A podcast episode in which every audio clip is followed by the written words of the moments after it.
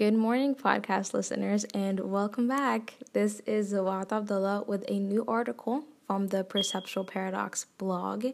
On a side note, if you follow either me or Perceptual Paradox on Instagram, you know that there's a, couple new changes that are going to be happening in the next month or two. Now, what I'm hopefully planning to do is do a whole nother podcast just about the new changes and what that means to you, what that means to me, and what that means to everyone local. So if you're local, there's a little surprise coming coming on.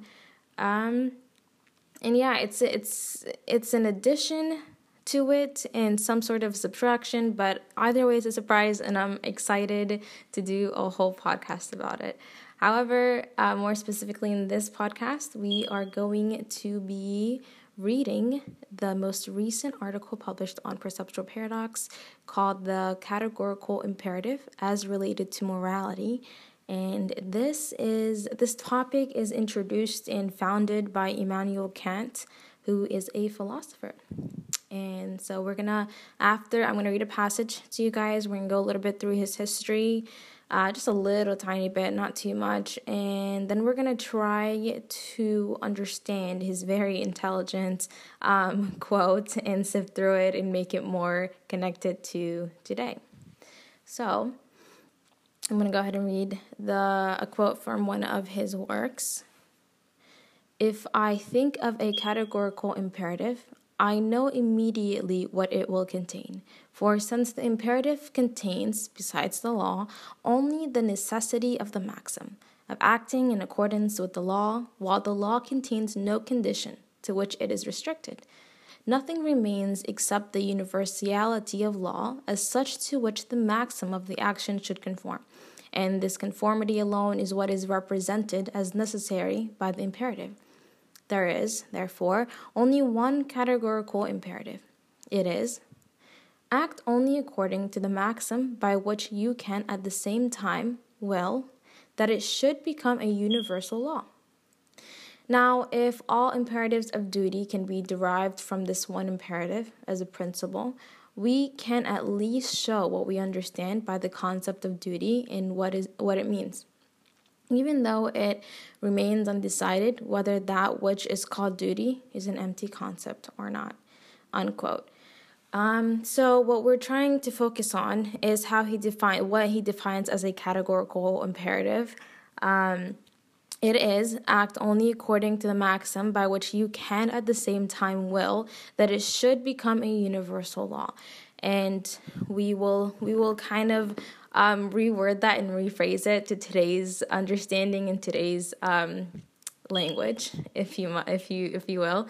So, Immanuel Kant's philosophy on morality was close to the deontological moral theory, of which the action, whether right or wrong, um, are dependent on intention and motivation rather than the outcome.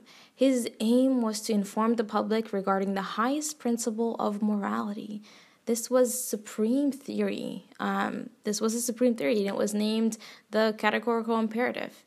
And he displays this issue of morality as a command to people to follow. It's important here to note that the time period um, in which Kant was writing and publishing his works in, and other a lot of other philosophers were, uh, this time period was known as the Enlightenment, and it was considered a movement. Um, the Enlightenment, as many of us know, brought great change to the country. Uh, however, um, with it came a lot of a lot of issues. You know, change isn't always accepted right away. And more connected to this topic, faith in the religion and in God was at its lowest. With this in mind, morality was also a topping crisis, and who better to fight this crisis than philosophers, right? This is because religion was a um, compass of moral decisions during that time, and without faith in God, the validity of the moral compass was uh, less strong.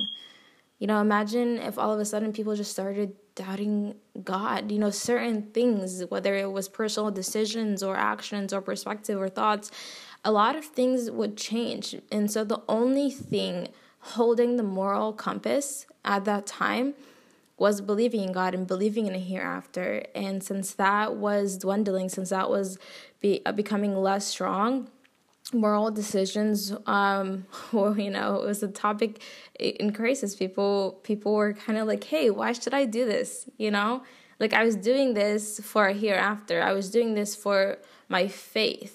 I was doing this for something that although wasn't proven you know that's what that's what faith is. And so if if all of this isn't promised why should i act this way?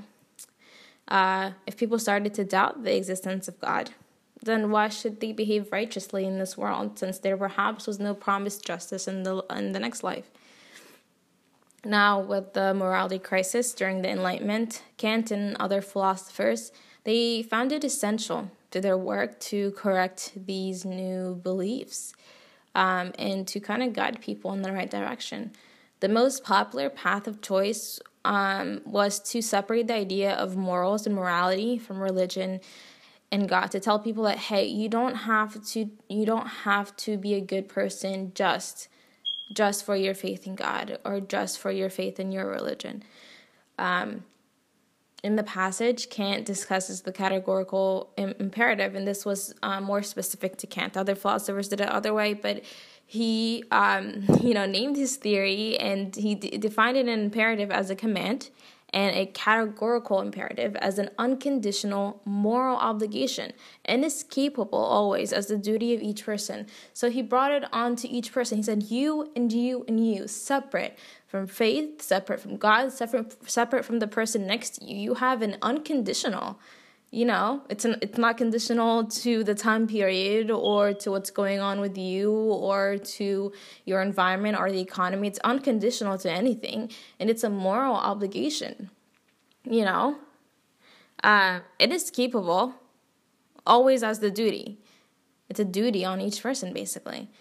Kant believe the new secular commitment to morality separate from religion is the categor- categorical imperative he proposes this theory with three methods, uh, methods of understanding. However, the passage above describes the first meaning regarding the maxim, also known as principles and actions of each person. Now, this is the one that I said we will discuss a little further. Kant describes how people should treat others the way they wanted to be treated. Now, I know you've heard that before. It's literally the golden rule. Um, we've heard it a bunch when we were little, and now, you know, we just we it's kind of in, engraved in our minds. A person should not allow themselves to take part in any action which they would not allow others to take part in either. Uh, this is what Kant means. If a person wanted to cheat or lie, for example, um, they must be willing to enable everyone else around them to do to do the same. He supports this by um, explaining how if a person accepts a maxim or a principle for themselves, then it should be a part of the universal law everyone follows. Now, if a person allowed for cheating or lying to be a part of the universal law, then the goal of the personal advantage is gone, and to cheat or lie alone would be immoral. Keep in mind that Kant's larger concern was teaching people why and how to be good. He wants people to understand how actions, whether good or bad, are dependent on personal intention, intention of the heart, and, and motivation rather than the consequence or outcome of those actions. His intention for the entire uh, for entire works and writing is to teach the true meaning of goodness, how it connects directly to morality, and is the direct duty of each individual, rather than a concept that's believed by society.